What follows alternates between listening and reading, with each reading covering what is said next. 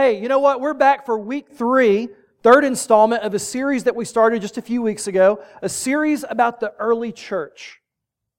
A series based out of the book of Acts, the Acts of the Apostles. And the reason that we're going back and, and studying what they did in the early church, in the very first New Testament church, I'm talking like the church that started about a month after Jesus' ascension back into heaven, about 60, 70 days maybe is where we are after the crucifixion right now today and what we're going to talk about. All this stuff was going down just almost instantly after Jesus' death, burial, resurrection, and then his ascension into heaven 40 days later.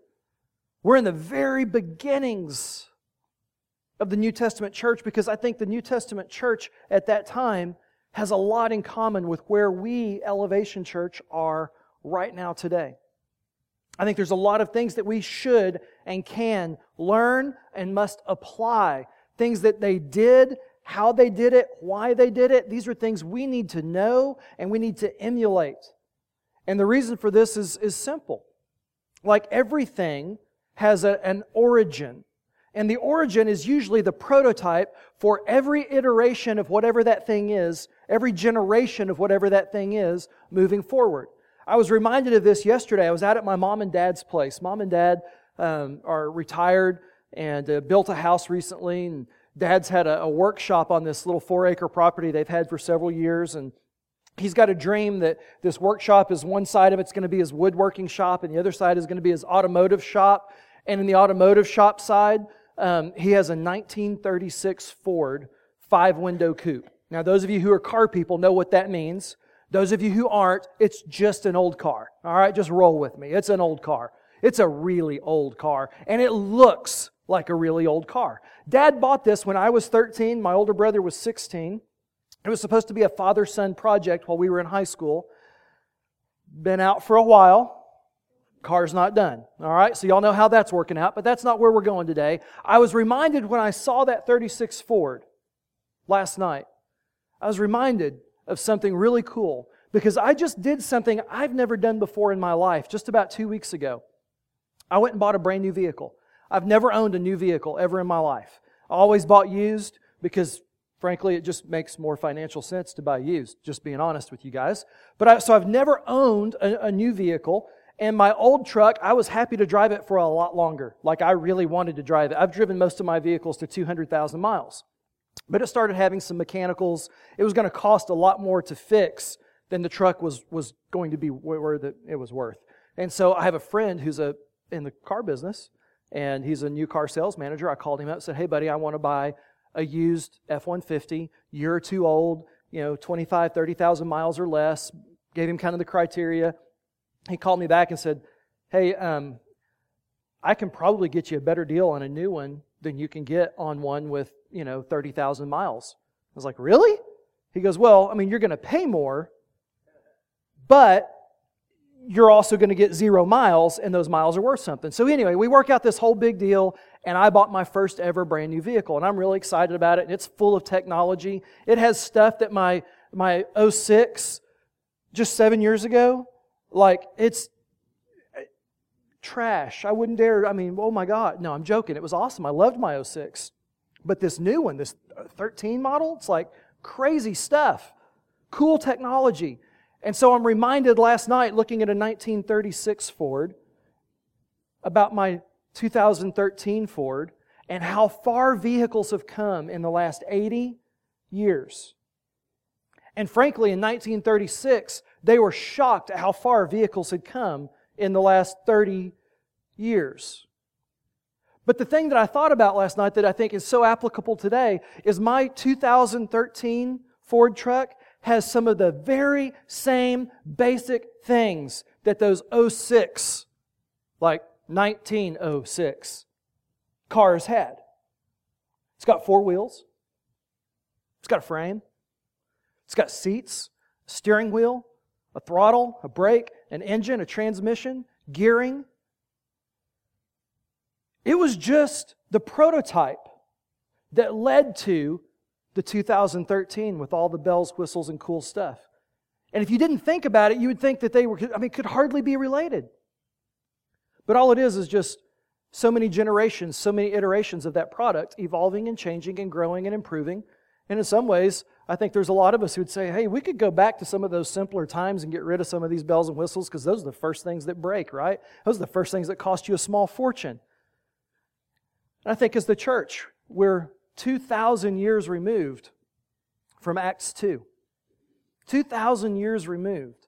What bells and whistles have we added? How have we changed? How has the church become something new and different and almost unrecognizable? But how has it also stayed the same and kept the prototype of the Acts 2 church? That's where we are today. Open your Bibles, if you would, to Acts chapter 2, verses 42 to 47.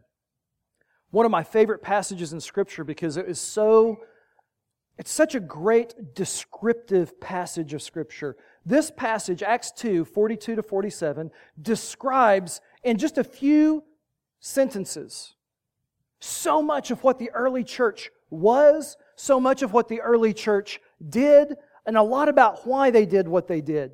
So it's very descriptive. But I believe it is also very prescriptive.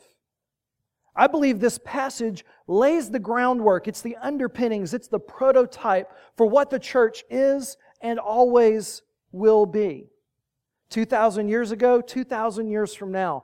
This is what the church, these are the things the church should and must be and do.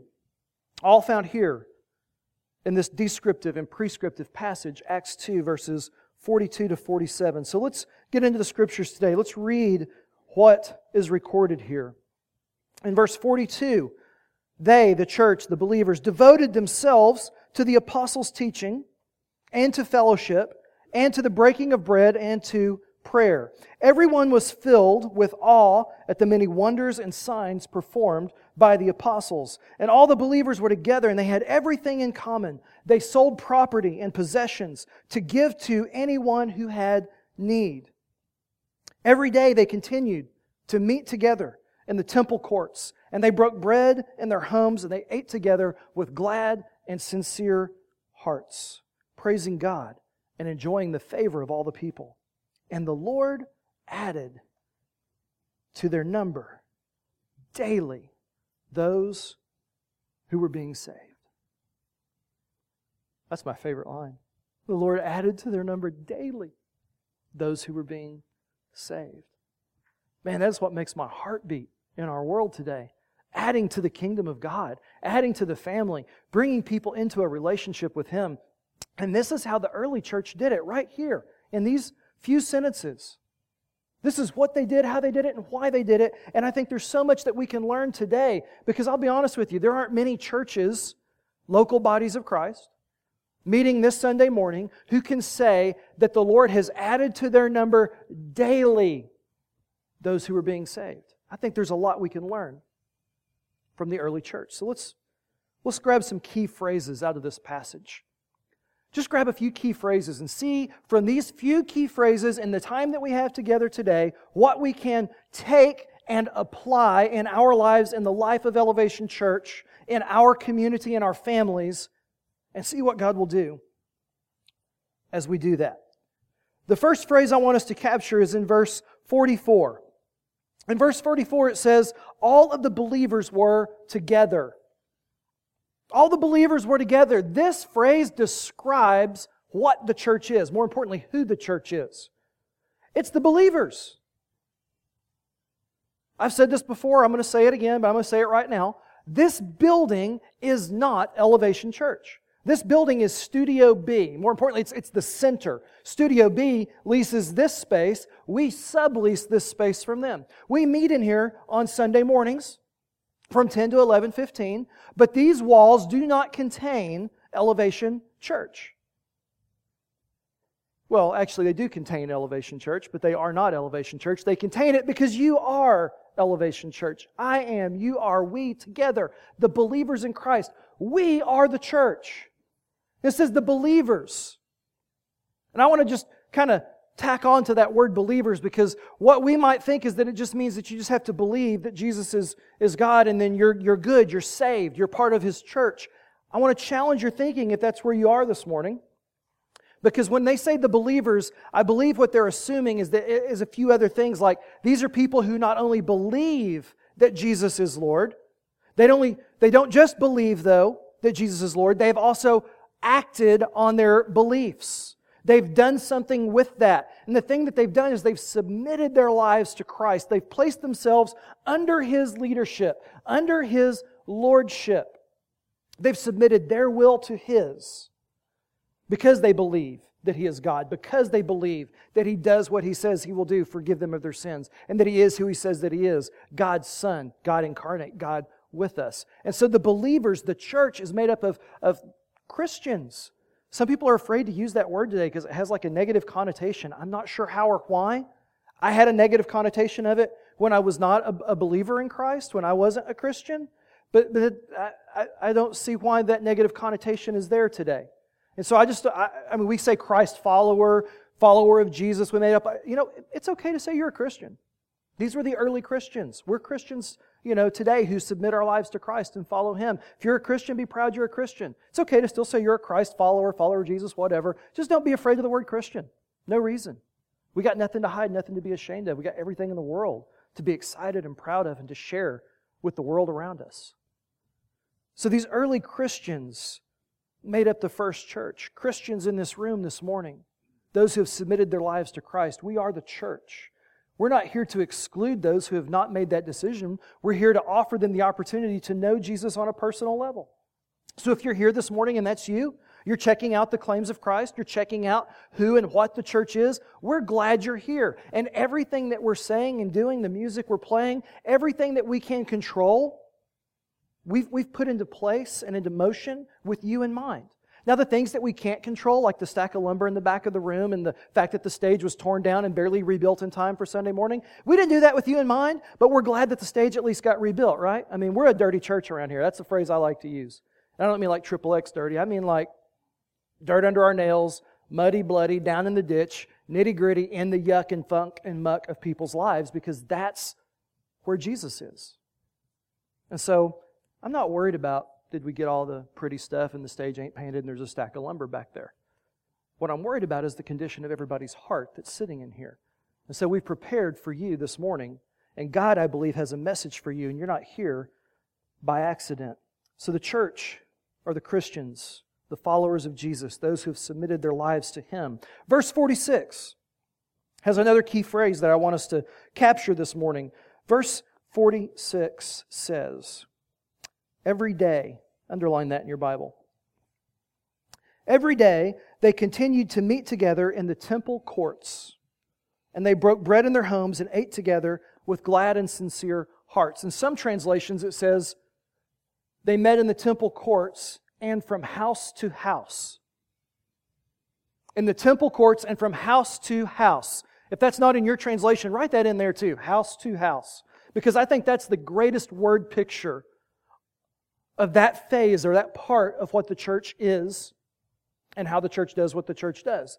The meeting together in the temple courts is corporate worship. It's coming together as the full body or the larger body of Christ, meeting together, getting shoulder to shoulder, worshiping Him, being taught His Word, praising God, and doing it in the presence of others and, and just loving it, celebrating together, being together as the body. That's the temple courts, house to house. That shows the portability of the church. I think the portability of the church, the portability of the gospel is one of the key aspects of the Christian faith. See, it's not about making the lost world come to us or come to uh, God's house where, where only you can only meet him here. God doesn't work that way. See, God didn't tell us we got to get clean and then come to him. God came to us to make us clean so that we can be in His presence, so He can be in our presence.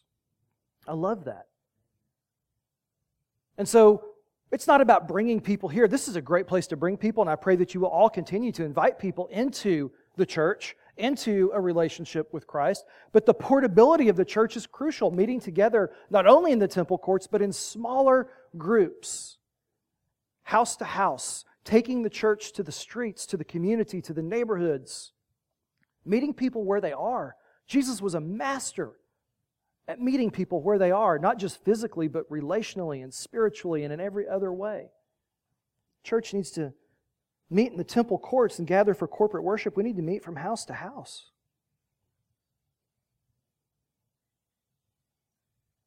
We meet in Studio B, as I said a moment ago. This is our temple courts. This is our corporate worship gathering. It's where we come together as the body, the local church. It's where we celebrate all that God, as Jim said a minute ago, all that God is doing, has done, and has yet to do. It's a place where we worship God together. And it's a place where we begin to experience a really key thing here. Something that's described in this passage. We begin to experience it in this corporate gathering, and that is fellowship. This whole passage is called the fellowship of the believers. It's the fellowship of the Christians, of the church. The fellowship. Let's talk for a moment about fellowship. What in the world is it? Like we know there are churches who have fellowship halls, right? It's where they get together and they have, you know, pancake breakfasts and spaghetti dinners and stuff like that. We talk about fellowshipping together, but what does it mean to, to, to why do we even talk about what's this word fellowship? You know what? Fellowship is important. It's a part of the early church because we are all hardwired, designed by God with a desire to fellowship with one another. Fellowship is about relational connections. It's about moving into a personal, sometimes an intimate relationship with somebody. By intimate, you know, I don't mean like, you know, intimate, sexual. I mean just personal, heart to heart, real, authentic, loving, open, honest relationship. We all desire that. Every single one of us. How do I know? Because in Genesis, in Genesis, Adam and Eve walked in the garden with God. Or more appropriately, God walked in the garden with Adam and Eve. He created Adam and Eve to have a relationship with Him, to be in fellowship with Him. Then Adam and Eve sinned. They committed the original sin. We can all blame them. They dropped the ball. It's not our fault. We were born into it. That was funny. You'll laugh later. Thank you. On cue. Jim, make a note. We need cue cards. I'm not funny, so they need cue cards to know when I'm being funny and laugh. All right. They sinned. They broke fellowship with God. When they crossed that line and did what He told them not to do, they broke fellowship. God could not be, He could not welcome them into His holy presence in their sinful condition. And so they were sent out of the garden and they went and did what God told them to do go and populate the earth. And they began to have fellowship with mankind, with one another. And so we're hardwired. We're designed for fellowship. We're designed to have fellowship with God and we're designed to have fellowship with each other. We desire it. You want it. I want it. We all want it. And the church is God's designed place for us to experience fellowship. That's where He planned for fellowship to take place. So we begin to experience fellowship when we come together for corporate worship. This is our shoulder to shoulder opportunity. You're probably not going to get much past, hi, how you doing? My name is. Great to see you again this week. Hey, glad your kids are doing well.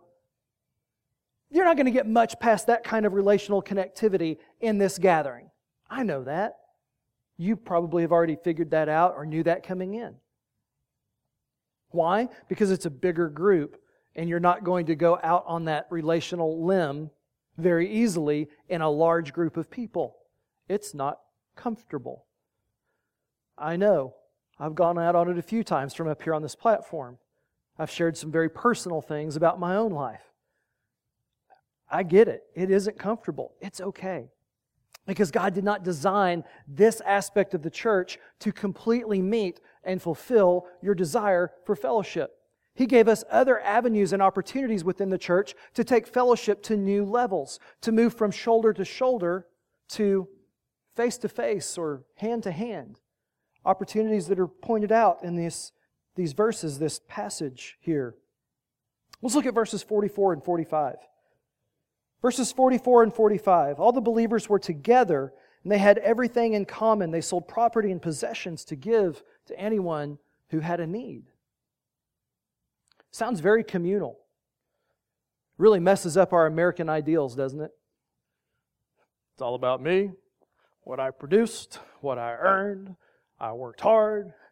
All of those are great things. I'm a die-hard patriot, and frankly, I think the American dream is, is alive and well. It's just been twisted and turned into a nightmare in a lot of ways. We become self reliant and independent, even of God, and, and think we can do it all on our own, and we can't. But this early church was a very communal group of people. Why? Well, I shared last week they were the, uh, the, the believers, the, the Jews from all over the world would, would come to Jerusalem for this pilgrimage for the Feast of Weeks. Pentecost. And, and, so this early church is breaking out. Remember, they, they, Peter had just preached at Pentecost. They just had the, the fire fall down on them, like, you know, the tongues and the speaking foreign languages and preaching and just all of this stuff. And, and so all of these people are in Jerusalem from all around the world, literally. And the early church, thousands became followers on the first day. And the Lord added to their number daily those who were being saved. And so there's people from everywhere. And, and They've left all their stuff. They only came for a visit. And so in the early church, there were people who were in that early church who stayed in Jerusalem, never went back home because they wanted to be with their fellow believers, their brothers and sisters. And so they sold everything they had in common. They, they, they took care of these people. They, they figured out a way to make it work as a family. The church is a family. And they were a very familial a, a group of people back then. They just started meeting each other's needs and serving and sacrificing for each other, selling their possessions to provide food and shelter for those who needed it. I know it, it, sounds crazy for us today, but you know what? We still, as a church, in a lot of ways, in the modern church today, we still do this. This prototype is still, it's still working. We serve and sacrifice in some meaningful ways around here.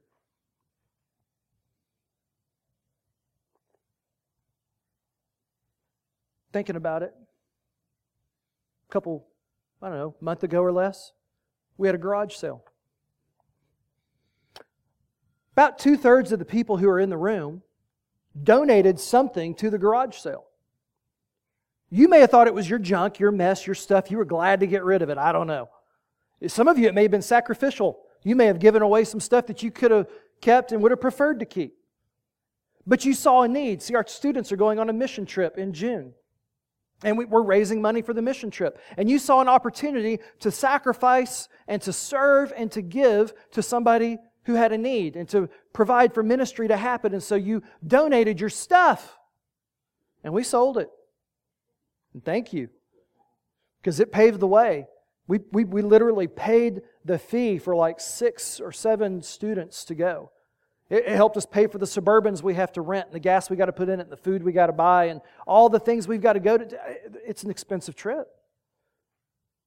And there's some parents out there who are super grateful that you guys donated. Some of you gave of your time, your blood, your sweat, your energy, and you don't even have a dog in the hunt. Your kids aren't even going. You don't even have a kid that's old enough to go. And you were there, serving, working, sweating, donating, giving. We serve at Breaking Bread every month, the fourth Saturday, which, by the way, is next Saturday, this coming Saturday. We go to Denton and we serve people who are homeless or are just hurting and hungry and may not have the, the means to feed themselves. And we sweep in there once a month. It's not like we're Superman. There's no red S, you know, on our chest or a cape coming out of our backs or anything. But we go in there and we provide for them probably the best meal most of them will eat that week.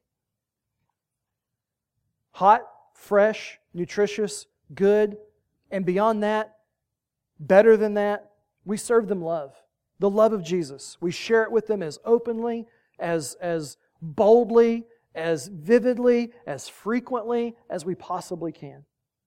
And we've actually seen people come to a faith decision sitting there in, in that little room that we meet in for breaking bread. We'll serve between 120 to as much as 200 uh, people on any given Saturday that we're out there. Some of y'all have given a lot of time to that. That's a Saturday a month from 10 in the morning to about 2.30 in the afternoon. That's four and a half hours every month. Some of you have been doing this with us for over a year, almost without fail. I'd say that's a pretty dirty church. That's a get down on your knees and let's get muddy and bloody down in a ditch and let's serve the people who need it. We're great around here, I think, at serving. There's a lot of people who serve the church in the church. Richard was in here this morning sweating his tail off. Y'all don't know this. They had a leak in the hallway, a roof leak, flooded out almost every one of the rooms up that hallway. They've had fans in here. It was when it rained last Wednesday. We had the crazy storms. They've had fans in here. They've been turning the heater on at night, trying to dry this building out. I think it may be part of the reason why the stage got ripped out this week and, and done. I think that was already in the works. But, but anyway, they had the heaters on. When we got here this morning, it was like 85 degrees in the building. Richard was the first one here. He's in here sweating. There's sweat running down his face. He's in here moving furniture and stuff around. Richard's not the only one. There's several people who show up here. We start church at, at 10 o'clock. There's people who show up here at 8 o'clock to get everything set up, to put out the chairs, to get all the stuff on the stage, to move everything out of our. We have a storage room back here. We got to get it out into the classrooms. Get it. We sanitize every toy that every kid plays with every week. So we, I mean, we have kids coming in that are nine and ten years old, seven and eight years old, coming in and serving, cleaning up the toys so that the toddlers and preschoolers can play safely.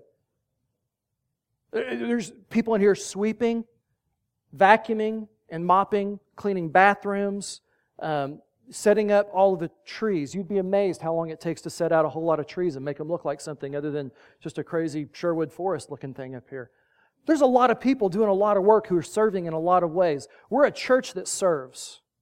Serving is where Elevation Church moves from shoulder to shoulder and gets a little bit more on that face to face level. So we have a couple hours in here on Sunday mornings to talk and get to know each other. We usually get done 15, 20, sometimes 30 minutes early. Great opportunity to hang out and visit, talk with each other, get to know each other on a more personal level. That's where we get hand to hand in, in helping each other out, meeting needs, whether they're financial needs or physical needs or relational or spiritual needs. Somebody here in this church has a death in their family or ends up in the hospital or has a birth. We're there, man. We're serving dinners. We got dinners delivered for weeks sometimes. There was a family in Highland Village I found out about through another church, a friend of mine uh, who pastors a church in Wylie. This lady has brain cancer. She's about most of our age, has children, the ages of most of our children. I found out she actually passed away uh, Saturday morning. But in January and February, Elevation Church was taking meals to her, somebody we don't even know, just a per- person in our, you know, geographical community. And a couple times a week, meals were being delivered. We're a very good, very giving, very serving church. And there's opportunities for every one of us to get involved in serving and move from shoulder to shoulder fellowship into face to face and hand to hand opportunities to connect relationally with each other and also with God and to grow through those connections. Serving. We also have other opportunities beyond the large group, beyond the intermediate. We have opportunities to get past those and move into deeper, more meaningful connections, more personal fellowship.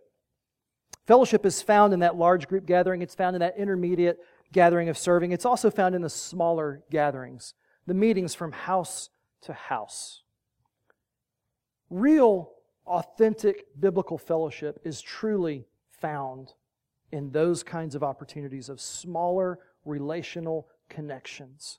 This is where God radically transformed my life and Trina's.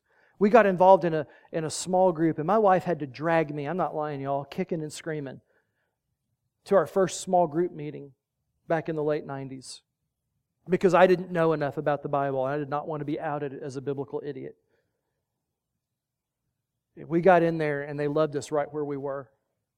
And we were the youngest in the group. Most of the families were three to five, six, seven years older than us, having children and doing life just that far ahead of us, spiritually that far ahead of us or farther in most cases. And we began to learn how to live as believers in Christ, how to really see faith lived out. We learned about the power of prayer. We learned how to deal with infertility. We learned how to deal with divorce and relational meltdowns. We learned how to deal with parenting problems. We learned how to deal with our own marital issues. Just doing life together with those 10 or 12 other people in that small group. We met every other Sunday for two hours, but those became our best friends. We still have deep personal connections with five of those families 16, 15 years removed. Some of our very best friends, we met Jim and Randy in that, in that relational connection of those home based small groups. Some of you are mentally going nuts right now. You're like, but Todd, we don't have, we don't have a small groups ministry. Why are you talking about home based small groups? We don't have those here. You're right. I'm glad you're already going crazy about that and you want me to answer that question. And We aren't starting them today, if that's what you're thinking. But I do want to let you know that Elevation Church has small group connection opportunities for you. We have fellowship, relational opportunities in that small group scene. Our ladies' nights every month are an opportunity for the women of the church to come together to get to know each other on a deeper level, to have real, authentic conversations, to pray for one another, to in confidence, share what's going on in their lives, to be real, to talk about their parenting problems or their marital challenges, to talk about where they are in their careers and their relationships, to, to real, be real and honest about all that stuff is, is hard at a bigger group, but in that smaller group, I know that stuff is happening. Not because Trina comes home and tells me, because she doesn't. Like, doesn't tell me the details. She just tells me it is happening. And so I'm glad that you ladies that are participating in that are getting that. Men, we have those opportunities. We don't do it every month. But we do have men's relational connection opportunities. The last one we did was back in March when we did the uh, men's uh, night at, at Eagle Gun Range. We got in there and had a blast. That's a pun. Um, I wasn't even trying to get a laugh out of that one. No cue cards. They get me now. All right. So we had a great time. And I got to meet some people and shake some hands and get to know some people. Maybe not quite on the same level that if we did that frequently, but the connections were begun. We've gathered before for breakfast meetings, Bible studies, things like that. As guys, we've done, we did a hog hunt back in 2011. That was fun. You talk about a relational opportunity, get a bunch of guys with guns and a campfire and meet. That's all we need. We don't even have to talk. We can just sit around and grunt and we get each other, okay? I know there's a couple of guys in the church who ride in a motorcycle ministry. If you're a motorcycle guy, dude, you need to talk. You, you know what? Scott's back there. He's hiding. But you need to talk to Scott. You need to talk to Pastor Nick. These are guys who, that, that's something they do to connect. And see, here's the thing the church doesn't have to program all of these small group relational activities, once you make those connections at the larger group level, at the intermediate group level, and maybe once or twice at that smaller group level, then you can make those connections on your own. You can call each other up. Let's go grab lunch. Hey, let's start doing a Bible study together. Let's meet at, at IHOP at 6 a.m. On, on Friday mornings. And that way we don't ever steal time from our families we can go to work right after. But let's do, as men, let's, let's do this. Let's connect. As ladies, you can do these mommy groups and play groups and, and professional groups where you connect about your, your uh, careers and do all these things. Have that connection, that fellowship. This is what they were doing. They met daily in the temple courts and from house to house. And they built relationships with each other. Elevation Church will continue as we grow larger to find ways to ensure that we never stop growing smaller at the same time. It's critical. As we grow larger as a church, we must have opportunities to grow smaller in relational connection, to grow smaller in fellowship relationships. We will continue to do that at every step of the way. And we will have home based small groups probably in the not too distant future. I have a number in mind that when we consistently hit this number in attendance here on Sunday mornings, when the church gathers that much steam, that's the time that the Lord has put on my heart when we should launch into small groups in homes, something that's more official. and we're close. Where was I? Ah, I know where I am. I'm off the reservation. I'm out of the notes.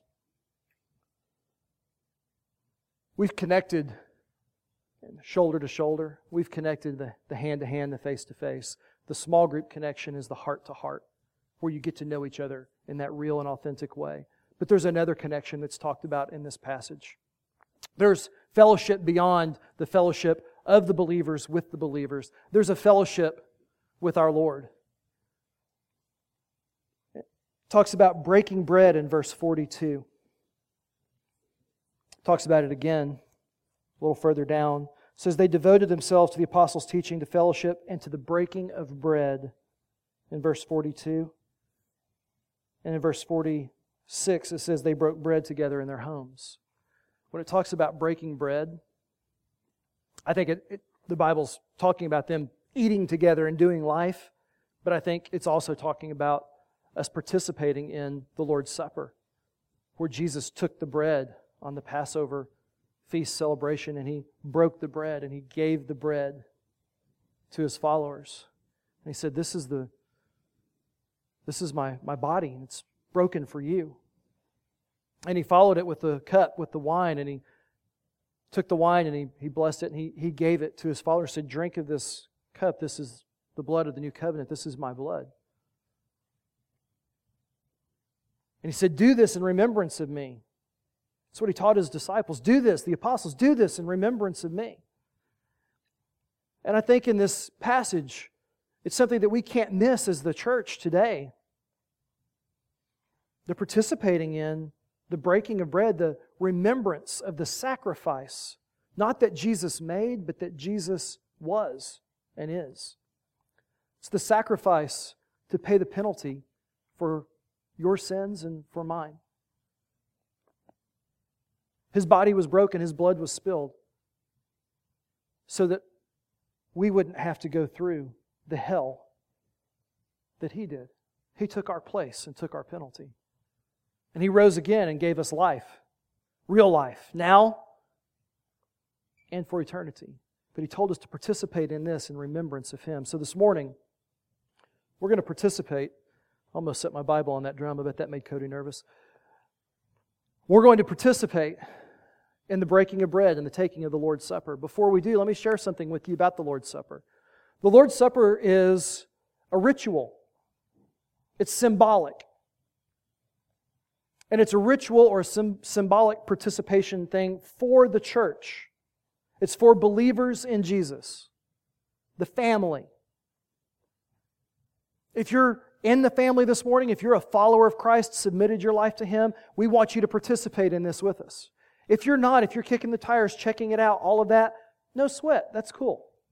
As the basket with the elements goes around in a moment, just pass it on. Just pass it on. Nobody's going to look down their nose at you. Doesn't identify you as, you know, weird outsider or anything like that.